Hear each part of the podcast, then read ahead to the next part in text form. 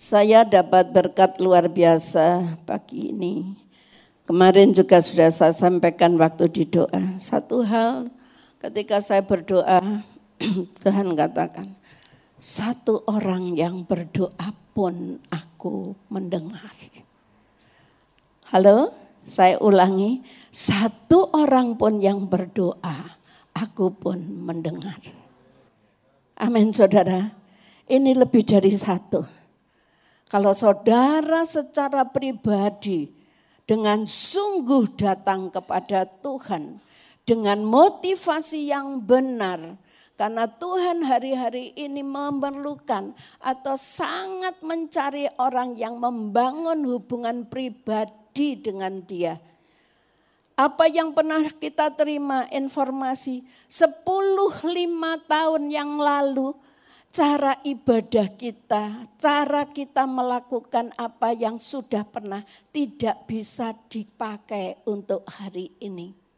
Amin saudara. Saya mengajak setiap saudara yang duduk di tempat ini, juga saudara yang mengikuti streaming. Percayalah apa yang saudara lakukan hari ini memberikan satu respon bahwa Tuhan sudah semakin dekat kedatangan Tuhan semakin dekat. Sehingga kalau itu saya sebut sebagai peluru, kita tidak bisa pakai peluru yang sama. Harus ada sesuatu peningkatan yang luar biasa. Pada dasarnya saudara dan saya yang sudah menerima Yesus sebagai Tuhan dan Juru Selamat, saudara bukan manusia duniawi tetapi saudara adalah manusia-manusia ilahi. Amin. Oleh karena itu tidak perlu kegi, tidak perlu kalau saudara itu dikatakan radikal banget. Tidak. Karena apa? Ketika saudara sungguh-sungguh bahkan saudara sudah dapat inisial radikal, itu wajar di hadapan Tuhan. Karena Allah yang kita sembah adalah Allah yang hidup, yang kudus, yang suci. Jadi kalau saudara dan saya bisa memuji, menyembah, berdoa, angkat tangan, itulah anugerah yang luar biasa. Di mana saja saya cerita, saya sampaikan firman. Kita tidak bisa dengan inersi kemarin. Kita harus semakin sungguh-sungguh di hadapan Tuhan.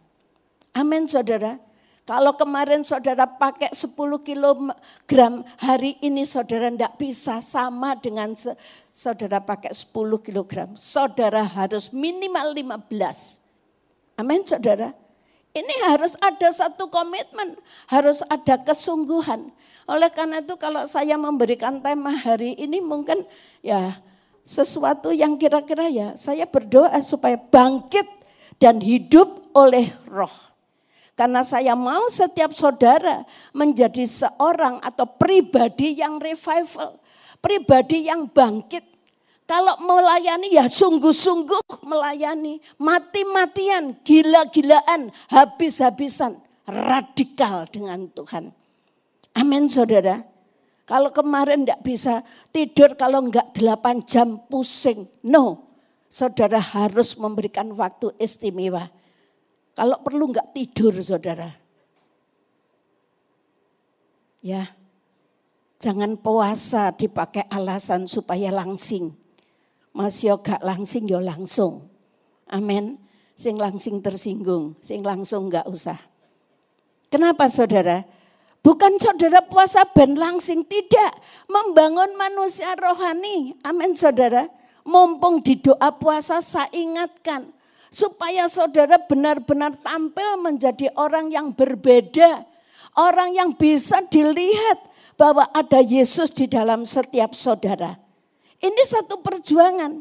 Oleh karena itu ayat yang pernah disampaikan oleh beberapa minggu yang lalu hari eh, MCB, saya juga dapat berkat yang luar biasa. Saya baca di 1 Korintus 7 itu tentang perkawinan, ya. Walaupun sing nulis ini adalah Paulus yang tidak menikah, tapi ditujukan kepada setiap saudara yang sudah menikah atau yang masih punya suami masih punya istri. Kalau saya yang tidak punya suami. Tapi maknanya saya pakai saudara. Saya bacakan atau saudara ber, membaca bersama dengan saya. 1 Korintus 7 ayat yang ke-29 sampai 35. Demikian bunyi firman Tuhan. Saudara-saudara inilah yang kumaksudkan. Yaitu waktu telah singkat. Perhatikan, waktu telah singkat. Ini catatan. Setiap kali ibadah saudara harus punya iman. Waktu telah singkat. Kita enggak tahu. Bahkan saya dapat kiriman kemarin ada, enggak tahu dari gereja mana itu. Sedang enak-enak WL, geliung-geliung langsung pok. Sudah singkat waktunya. Artinya kita harus waspada berjaga. Karena itu dalam waktu yang masih sisa ini, orang-orang yang beristri harus berlaku seolah-olah mereka tidak beristri. Beristri seolah-olah tidak beristri. Bersuami seolah-olah tidak bersuami. Maksudnya apa? Dan orang-orang yang menangis seolah-olah tidak menangis. Dan orang-orang yang bergembira seolah-olah tidak bergembira. Dan orang-orang yang membeli seolah-olah tidak memiliki apa yang mereka beli. Pendeknya, orang-orang yang mempergunakan barang-barang duniawi seolah-olah sama sekali tidak mempergunakannya. Ya, tas-tas branded dan sebagainya ya. Sebab dunia seperti yang kita kenal sekarang akan apa? Berlalu, lenyap, habis Aku ingin, kata Paulus, supaya kamu hidup tanpa kekhawatiran. Jadi nek mati ya wis ya. Orang yang ber, tidak beristri memusatkan perhatiannya pada perkara Tuhan. Bagaimana juga Tuhan berkenan kepadanya. 33. Orang yang beristri memusatkan perhatiannya pada perkara duniawi, bagaimana ia dapat menyenangkan istrinya. 34. Dan dengan demikian perhatiannya terbagi-bagi. Perempuan yang tidak bersuami dan gadis-gadis dan anak-anak gadis memusatkan perhatian mereka pada perkara Tuhan supaya Tubuh dan jiwa mereka kudus. Tetapi perempuan yang bersuami memusatkan perhatiannya pada perkara duniawi. Bagaimana ia dapat menyenangkan suaminya? 35. Semuanya ini kukatakan untuk kepentingan kamu sendiri. Bukan untuk menghalang-halangi kamu dalam kebebasan kamu tetapi sebaliknya, supaya kamu melakukan apa yang benar dan baik dan melayani Tuhan tanpa gangguan. Diberkati yang membaca, mendengar terlebih yang melakukan. Amin. Ya, firman ini luar biasa. Ya, sedikitnya juga memberikan semangat buat saya. Empat kata seolah-olah ada di tempat ini mulai dari 29 sampai dari 35. Diulang seolah-olah. Yang saya tangkap dari keseluruhan ayat ini, bagaimana hidup kita dalam pengiringan Tuhan. Seolah-olah. Saya memang pernah merenung begini saudara. Oh maksud Tuhan itu ini toh Pernikahan saya terlalu singkat, masih 19 tahun. Suami dipanggil masih usia 49, terlalu muda. Tapi waktu itu dengan mudahnya saya ngomong begini, kalau aku dikasih umur 50 tahun Tuhan, aku mau melayani. Baca firmannya aja tegas, cari kitab Daniel aja susah. Halo, di sini orangnya sergap baca Alkitab semua ya. Amin. Puji Tuhan. Ya. Tapi setelah dalam perjalanan saya dalam perenungan, oh suamiku dipanggil lebih dulu itu oleh karena aku harus melayani Tuhan dengan uh, full time, artinya dengan all out saudara. Saat itu saya sedang lupa, pas umur 50 kok Tuhan yang tidak lupa toh. Saya yang lupa, pensiun. Hah? Anak mau masuk perguruan tinggi, yang satu masuk SMA. Tapi nilai ketaatan itu diperhitungkan oleh Tuhan. Saya tidak nunda-nunda, tidak anu, cari peneguhan, tanya hamba Tuhan. No, inilah manfaatnya. Kalau saudara ada persoalan, punya pengalaman pribadi dengan Tuhan. Ketaatan saudara diperhitungkan Tuhan. Kalimat ini luar biasa dari pasal 7 1 Korintus 29. Jangan khawatir. Artinya apa? Kalau kita sudah benar-benar mengiring Tuhan, full. Sudah tidak lagi mikir lagi. Engkau gek mangan opo, gek mangan opo. Saya tidak mudah memperkatakan.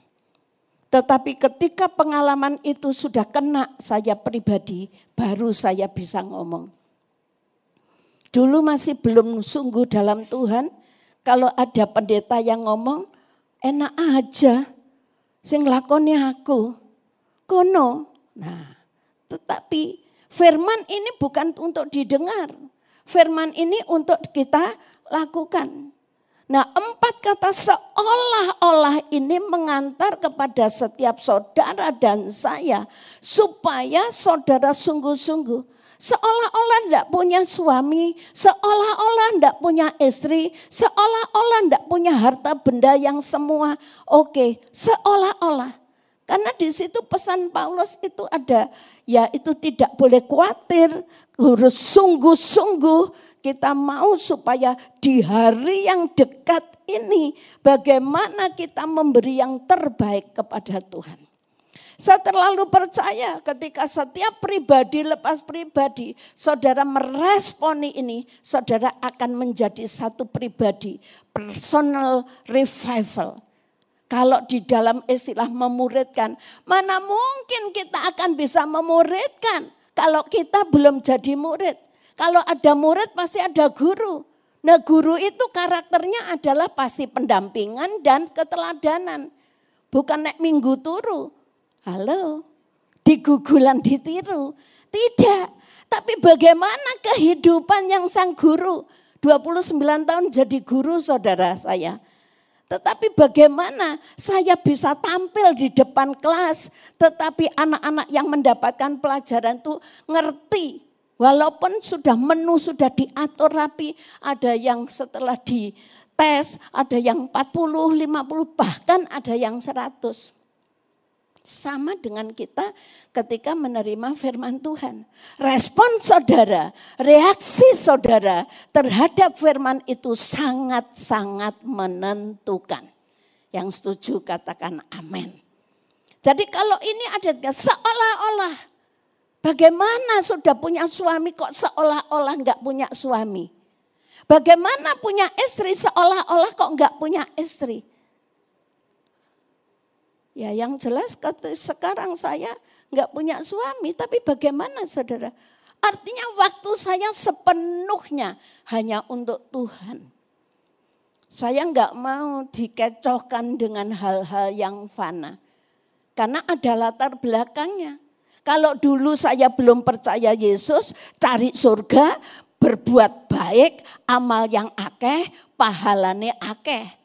Tapi karena kasih karunia kemurahan Allah, dengan mulut mengaku dengan hati percaya, maka diselamatkan. Jadi saya mengajak setiap kali saudara ibadah. Yang pertama, hari ini dekat. Yang kedua, pastikan fokus.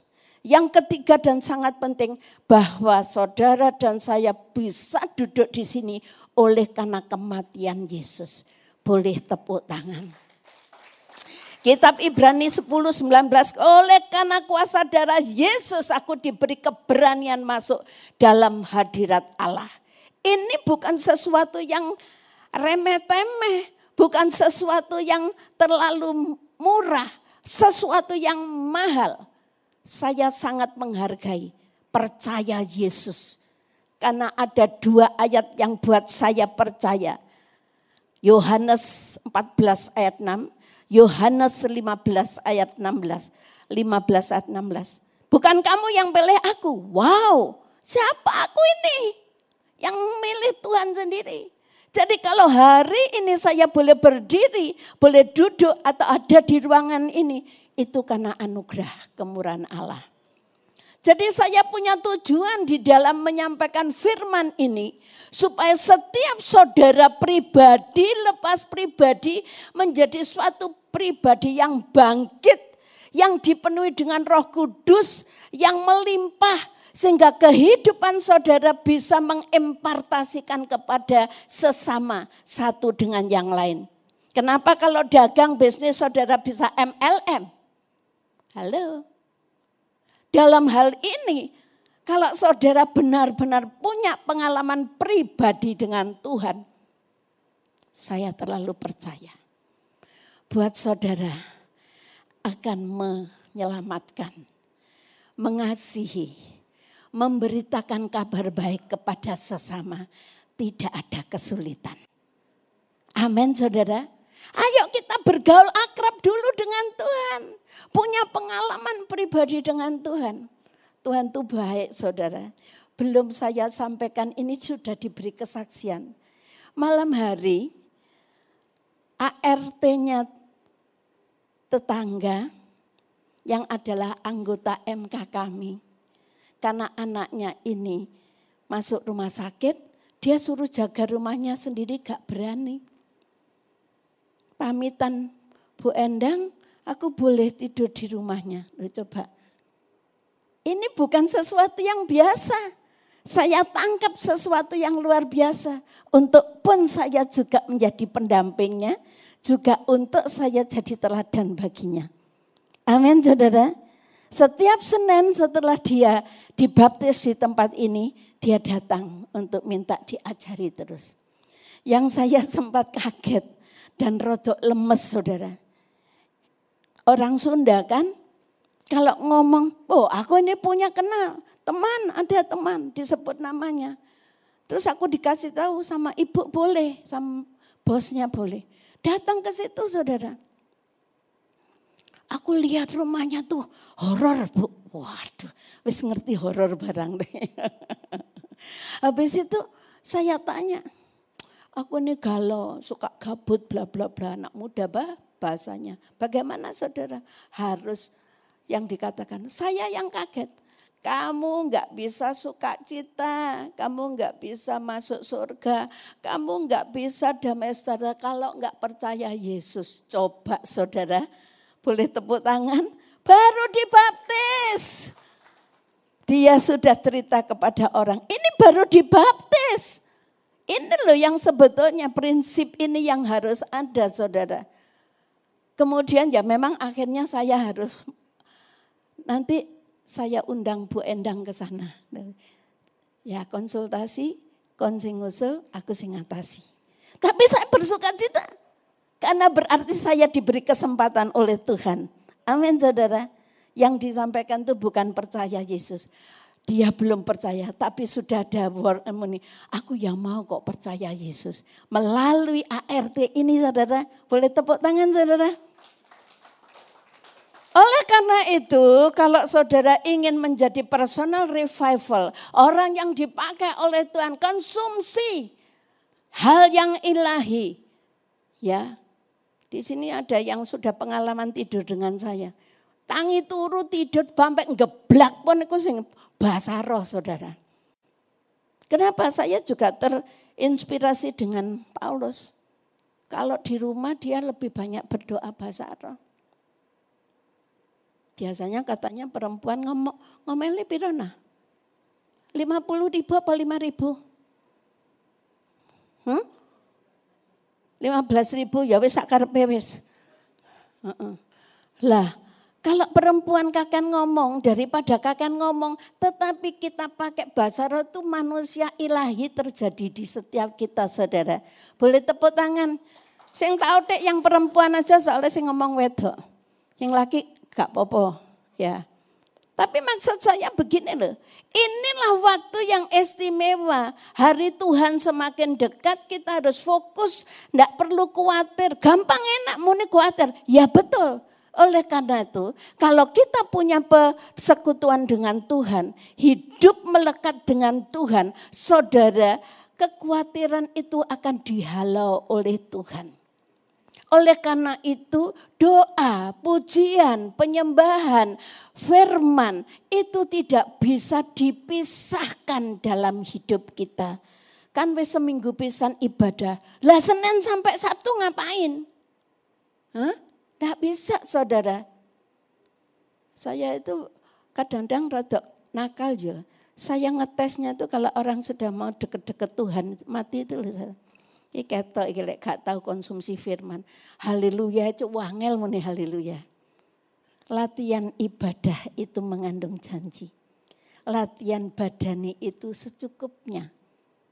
Buktinya paman saya mati pas di itu sepeda yang statis itu. Ceklik langsung.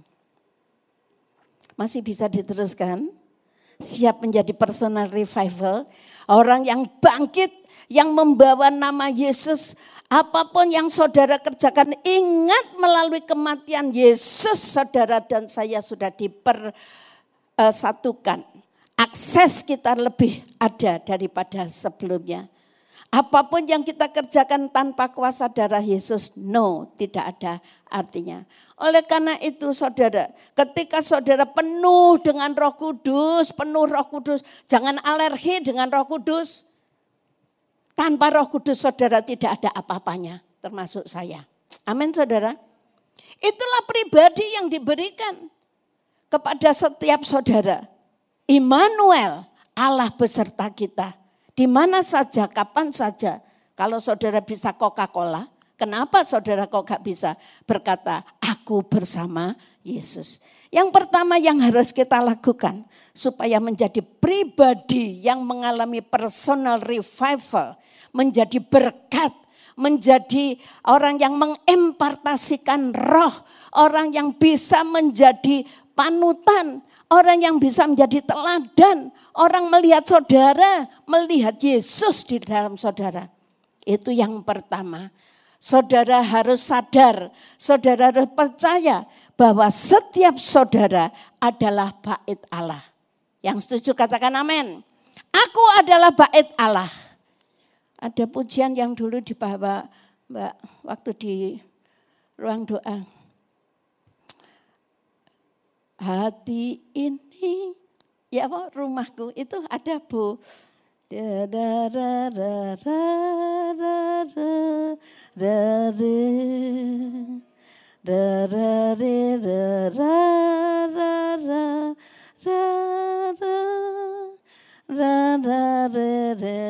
Nah, ketika saudara sadar ini tempat tinggal Allah, roh Allah ada di sini.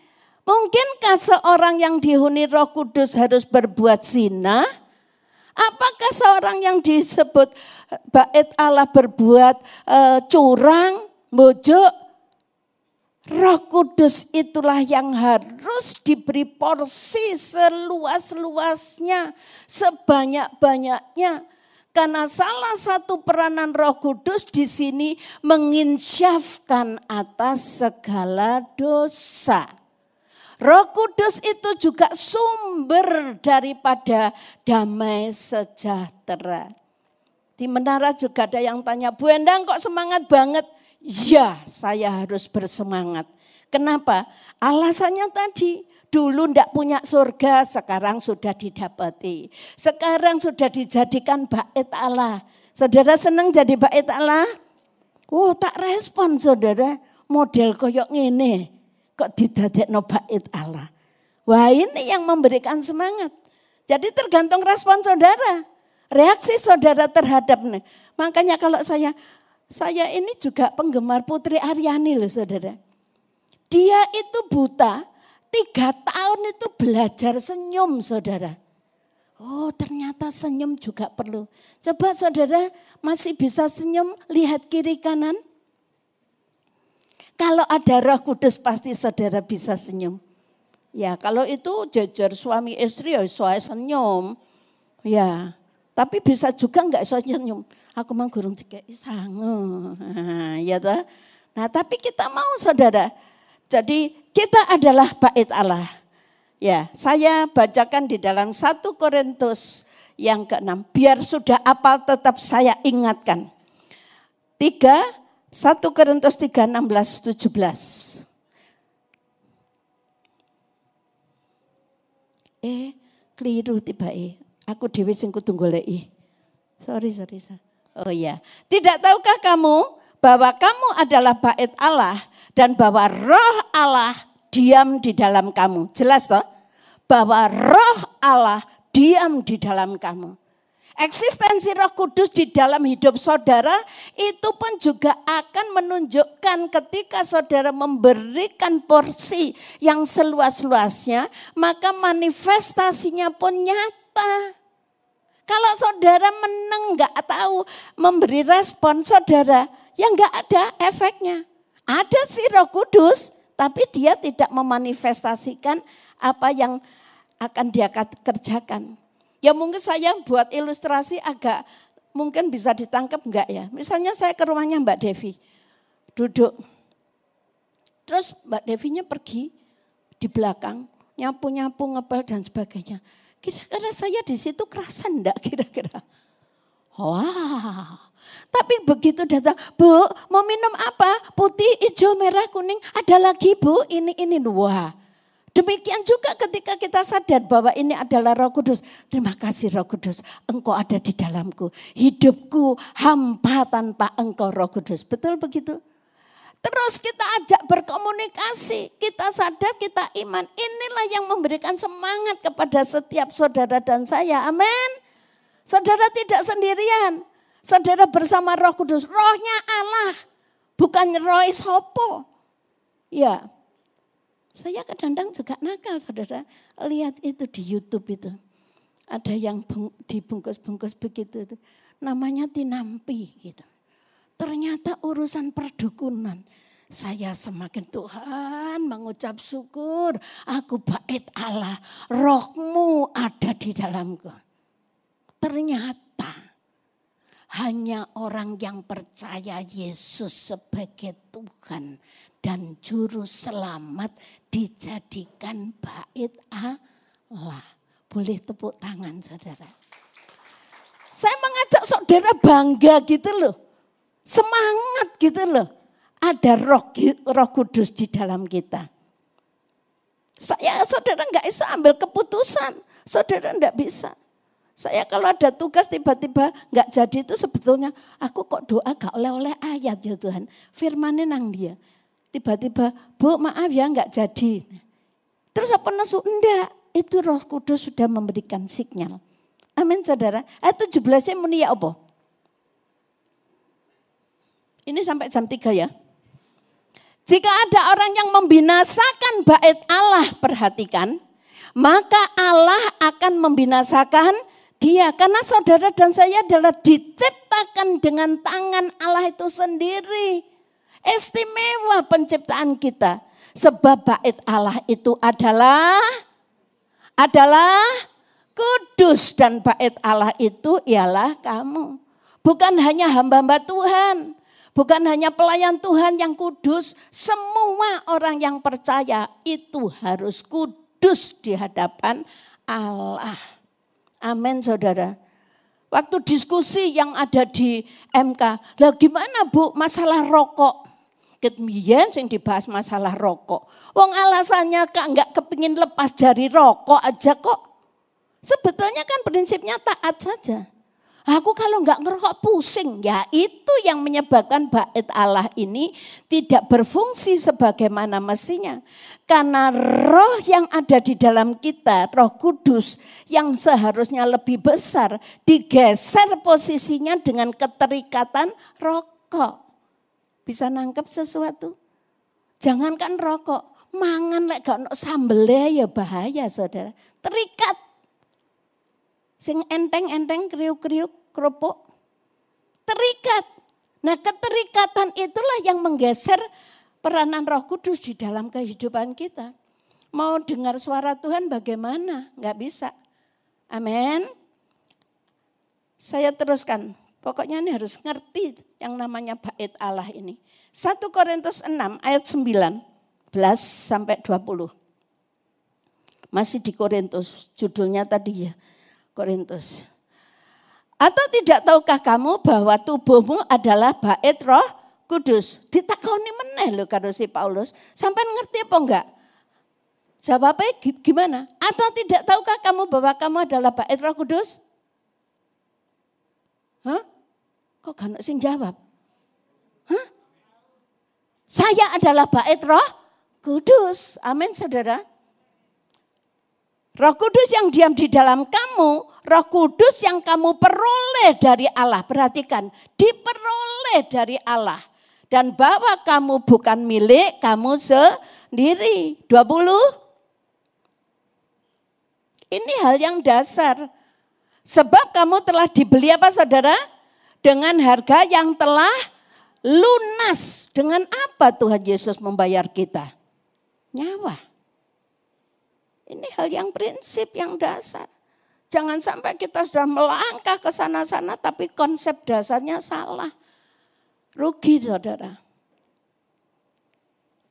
Karena itu muliakanlah Allah dengan tubuhmu. Yang pertama saudara sadar bahwa saudara adalah bait Allah. Jadi kalau saudara bisa melayani, jadi aser, jadi pendoa, apa pun, tidak usah bangga diri, biasa saja. Tidak usah perlu minta diperhatikan Bapak Gembala. No, yang penting diperhatikan oleh Bapak kita Tuhan Yesus Kristus. Amin. Ya, yang kedua, saudara siap mau jadi personal revival? Bangkit dan hidup dalam roh. Sudah lahir baru. Pasti sudah ingat bagaimana pembicaraan Nikodemus di Yohanes 3. Ya iya sih Rabi, boleh disediakan Yohanes 3. Saya garis bawahi di situ pada ayat yang ke eh, 357. Kalau kamu kepingin di, dikatakan lahir baru, lahir baru, ini penting. Jadi tubuhnya tetap, tetapi roh dan jiwanya harus diperbaharui dari hari ke sehari oleh roh kudus dan firman Allah.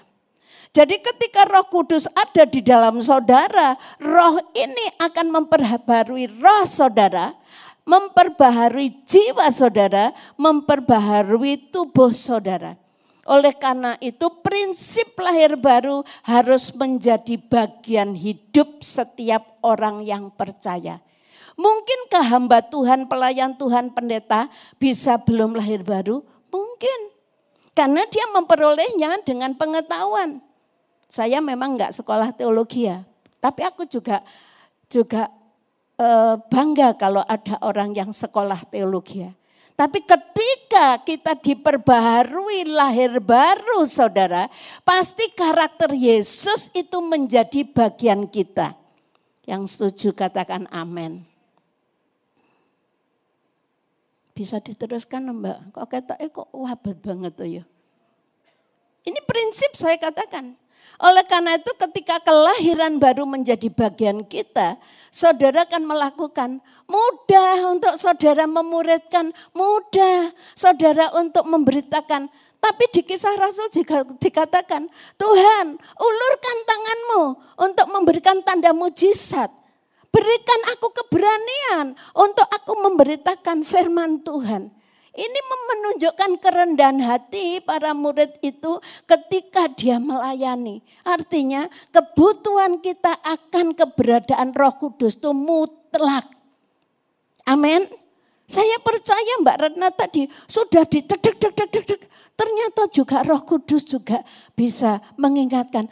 Pujian ini loh. Kenapa? Yang kita puji bukan manusia. Yang kita sukakan bukan manusia kita menyukakan dia. Karena firmannya saat aku ditinggikan di tempat ini, tangankulah yang menarik jiwa kepadaku. Jadi ini yang harus menjadi kata kunci saudara. Amin. Saya doanya juga begitu, masa kesaksian ya. Ojo nggak karepe dhewe. Kadang-kadang tuh kalau anu sing kate tak pikir nang kok sing kate tak omongno iki, iki, iki wakeh sing kate. Ternyata sing metu loh. Karena kita sudah jadi miliknya Roh Kudus. Supaya apa? Semakin rendah hati. Menyadari tanpa Roh Kudus kita ndak ada apa-apanya. Amin. Ya. Menjadi ciptaan baru. 2 Korintus 5 ayat 17. Yang lama sudah berlalu. Sesungguhnya yang baru sudah datang. Peranan roh kudus di dalam hidup kita itu memisahkan. Andai kata saya sebut itu seperti gelas yang ada isinya terus dikorek terus sama roh kudus. Kamu tadi tidak mengampuni anakmu ya. Kemarin kesaksian saya dipakai ada salah satu. Benar saudara, saya dulu pernah muangkel. Nggak, ini ibu yang nggak baik ya, jangan dicontoh ya. Anak saya sekolah tidak mandek-mandek. Duh, jadi S1 petang tahun sampai limang tahun. Duh, pensiun janda pisan Susah saudara seperti itu. Sehingga kadang-kadang gak terkontrol. Ngomongnya sakarepe dewek. Kan iku niat sekolah apa gak sih? Satu saat Tuhan itu baik saudara. Tapi ya izin barang. Ampuni. Minta ampun sama anak. tak dilihan diraiku gitu. Suruh minta ampun sama anak saya saudara. Kan ibu sedang kalau kon sing lahir no aku. SPP sing bayar aku. Sombong tuh ya. Tapi Tuhan itu baik, minta ampun. itu cerita yang luar biasa. Sekarang dia sudah punya anak dua, ini cerita dulu. Tetapi ini tadi diingatkan begitu saja. Prinsip pengampunan itu setelah dilakukan terjadi sesuatu penjebolan, terobosan baru. Langsung telepon, skripsiku di ACC. Ma, aku dikongkon ujian, lulus ma. Ma, aku daftar no oleh pekerjaan. Wow, boleh tepuk tangan saudara. Nilai ketaatan diperhitungkan oleh Tuhan. Karena Tuhan itu mati untuk mengampuni saudara. Jadi kalau saudara dan saya tidak mau mengampuni bertobat, itu tanda ciptaan baru. Yang lama sudah berlalu. Yang ketiga, haus dan lapar. Saya tadi dipesan, Bu, minumnya ditaruh. Enggak dah, enggak usah. Nanti saya bolak-balik minum malahan. Ya. Ketika saudara haus, itu kalau minum kan masih grek grek grek atau lapar cepet-cepet. Nah, ini disebut Matius 5 ayat 6. Kok disebut berbahagia saudara? Matius 5 ayat yang ke Kinang di wong iki.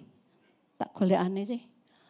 Berbahagialah orang yang lapar dan haus akan kebenaran karena mereka akan dipuaskan. Jadi kalau saudara habis haus maka haus kan langsung lega tuh makan. Ini yang dimaksudkan kebenaran yaitu firman Tuhan. Setiap hari kita harus makan firman Tuhan. Kalau ndak makan makanan sarapan aja weteng sakit. Sekarang lagi ngetren katanya gerd gerd gerd ndak tahu apa meneh. Eh, Bendang kayak mana ngermuso konir ae pisan. Waras ya aku. Tapi dalam nama Yesus saudara. Itulah yang sebetulnya Tuhan maui. Kalau saudara mau jadi personal revival, orang yang dipakai menjadi memuridkan, orang yang dipakai menjadi teladan, orang yang siap menjadi pendamping, saudara akan melakukan. Kalau saudara tidak pernah haus dan lapar, apa yang gak saudara ceritakan kepada yang lain? No. Kita harus konsumsi dulu. Jangan sampai gajah di belangkoni. Iso khotbah gak iso ngelakoni. Ketika saudara punya pengalaman pribadi dengan Tuhan, terlalu mudah untuk cerita, terlalu mudah untuk bersaksi. Itu yang penting. Jadi ini yang harus terjadi. Haus dan lapar akan membawa setiap saudara. Jam doanya ditambah. Jam membaca firmannya ditambah. Saudara tidak akan habis untuk di YouTube. Kalau YouTube-nya khotbah ya enggak apa-apa. Lah YouTube-nya sing ceritanya sing aneh-aneh ya. Apalagi gue menyet apa TikTok bu TikTok. Karo guyu cekiki anak, aku gak di TikTok ya. Maksud saya, bagaimana kita mengemas 24 jam untuk menjawab haus dan lapar. Mengkonsumsi firman Tuhan, membaca. Dan saya juga kasih salut kepada beberapa banyak jemaat yang sudah terhi, terhisap di saduk uh, Aba membaca Alkitab setiap hari ada yang mana dan sebagainya. Yang lainnya boleh membuat uh, kelompok baru supaya Pak hari ini adalah disebut hari yang jahat. Tuhan semakin dekat. Kembali pada kasih yang semula di di dalam Wahyu 2 ayat 4 dan ini penting. Ini yang menjawab tadi. Ini juga menjadi bahan doa saya saudara. Penyembahan saya. Tuhan bakar hatiku dengan api roh kudus. Buat aku haus dan lapar akan engkau. Kembalikan aku pada kasih yang semula.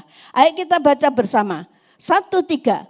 Namun demikian aku mencela engkau. Karena engkau telah meninggalkan. Ini sengaja ya telah meninggalkan kasihmu yang semula. Lima. Sebab itu ingatlah betapa dalamnya engkau telah jatuh. Bertobatlah dan lakukan lagi apa yang semula engkau lakukan. Jika tidak demikian, aku akan datang kepadamu dan aku akan mengambil kaki dianmu dari tempatnya jikalau engkau tidak bertobat. Karena prinsip Tuhan kita adalah hubungan. Tuhan tidak mau. Buktinya Adam dan Hawa ketika jatuh dalam dosa, Tuhan kan tanya, Dam-dam kamu di mana? Itu kan memberikan satu gambaran bahwa seorang bapak tidak mau terlepas dari anaknya. Hubungan yang manis. Oleh karena dosa kita terpisah. Jadi ini mau supaya ketika kita berjumpa pribadi, waktu pertama kali kita ketemu Tuhan Yesus, kasih yang semula. Saya ngalami seperti ini. Dan saya nggak mau itu hilang. Bagaimana saya cepat pulang dari tempat kerja untuk cepat-cepat duduk di kaki Allah. Walaupun linu-linu enggak masalah. Tapi puji Tuhan aku cerita gitu, dadak kemarin ada yang kasih glukosamin loh saudara Ya Tuhan, aku pada ini cerita ini tenanan ya memang seperti itu. Tapi tidak ada maksud ke sana saudara. Halo, amin saudara. Jadi ini maksudnya bagaimana hubungan jatuh cinta kita pertama dengan Tuhan. Sampai hari ini Tuhan tidak mau pudar terus semakin membara cintamu dengan Tuhan. Apa pun masalahnya, apa pun kesulitannya, cinta kita kepada Tuhan tidak boleh lekang, tidak boleh lepas. Amin saudara. Ini yang membuat saya bersemangat saudara. Karena kalau saya sudah kehilangan kasih yang semula, apa yang harus aku lakukan? Lonely, loneliness. Iya, saya tidak mau saudara. Mau supaya dengan demikian kita mau supaya greget terus, semangat terus, bergairah terus dengan Tuhan. Yang setuju boleh amin dan tepuk tangan. Karena tepuk tangan saudara adalah bentuk komitmen untuk saudara membangun kembali hubungan dengan cinta mula-mula dengan Tuhan. Karena tadi dikatakan sengaja telah tinggalkan. Apa buktinya? Oh, diberkati, berkati. Ini tambah gede. Sekarang minggu ya dibuka. Karena eman, rezeki kok ditolak. Kelihatannya itu rohani. Ujungnya rohana. Tapi kita mau supaya sungguh-sungguh saudara, seberat apa pun masalahnya, sebesar apa pun persoalannya, kita tetap memberikan waktu istimewa dengan Tuhan. Bukan menyisakan, menyisihkan. Jangan sampai cinta kita kepada manusia lebih hebat Tadi kan sudah ditegur. Seolah-olah ndak bersuami. Seolah-olah. Ya toh, nah kalau punya suami kan mestinya, wah kiwaya berangkat kerja, nggak no kopi dhisik. Coba lek Bu Endang nggak duwe suami, wayai tangi jam piro ya bengok-bengok. Cuma kalau bengok-bengok di rumah nggak bisa. Rumahnya kopel, gora wasikan lama sih. Lek banter-banter di kepung tonggo. Ora masikar apa tak? Lho lho lho lho, Bu Budi kena apa iki wis ah seperti itu. Makanya kalau di menara doa jangan salah. Bu Endang lagi lagi mabuk di sana saudara. Amin. Jadi itu sebetulnya jadi yang membuat yang terakhir oh terakhir mengenal Tuhan. Saudara ingin mengenal Tuhan dengan sungguh-sungguh? Hosea 6 ayat 3. Ini juga sudah pernah di uh, khotbahkan sama Bapak Gembala. Oke, marilah kita mengenal dengan sungguh-sungguh, mengenal Tuhan. Ia pasti muncul seperti fajar. Ia akan datang kepada kita seperti hujan, seperti hujan pada akhir musim yang mengairi bumi. Sungguh-sungguh di atas rata-rata kalau orang tidur jam 9, saudara jam 11, jam piro, terserah. Atau mungkin saudara bangunnya pagi-pagi benar. Seperti Tuhan Yesus segera masuk dalam hadirat Allah untuk kita berjumpa dengan Bapa di surga. Amin saudara.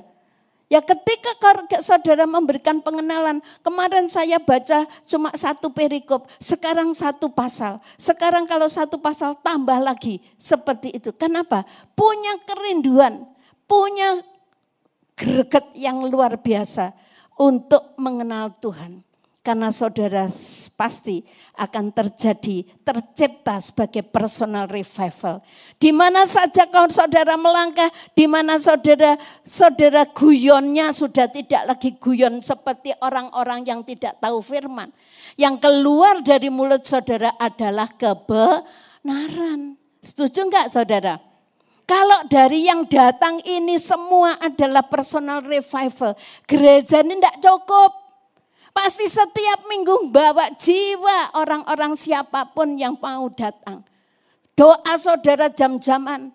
Oleh karena itu fasilitas yang sudah diberikan oleh Bapak Gembala manfaatkan. Amin saudara. Di sini ada sekolah minggu. Ayo sekolah minggu digereng masuk di sana. Doa orang benar, sekolah minggu doanya jangan dipikir cilik-cilik. Tadi saya dapat firman itu luar biasa.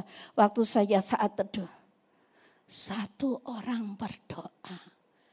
Aku mendengar. Wow. Amin saudara. Tunas remaja dibawa ke sini. Dijen dibawa ke sini. Jadi saudara ketika saudara ada di menara itu sedang membakar api roh kudus itu ada. Pastikan dari utara, selatan, timur, dan barat akan melihat kemuliaan Allah. Amin saudara. Para diaken, koordinator ibadah, MK-MK semua masuk di sini untuk ambil kesempatan. Jam berapa? 24 jam di sini. Enam kali sampai hari Sabtu, Minggu.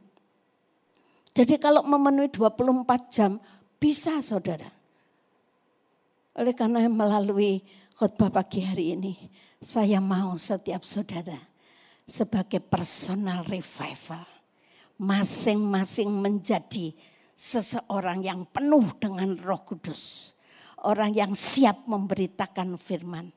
Orang yang menjadi pendamping, menjadi teladan jadi inilah yang harus menjadi kerinduan setiap saudara. Saudara siap saudara? Iya, oleh karena itu mari hiduplah oleh roh. Dipimpin oleh roh. Nama Tuhan Yesus dipermuliakan.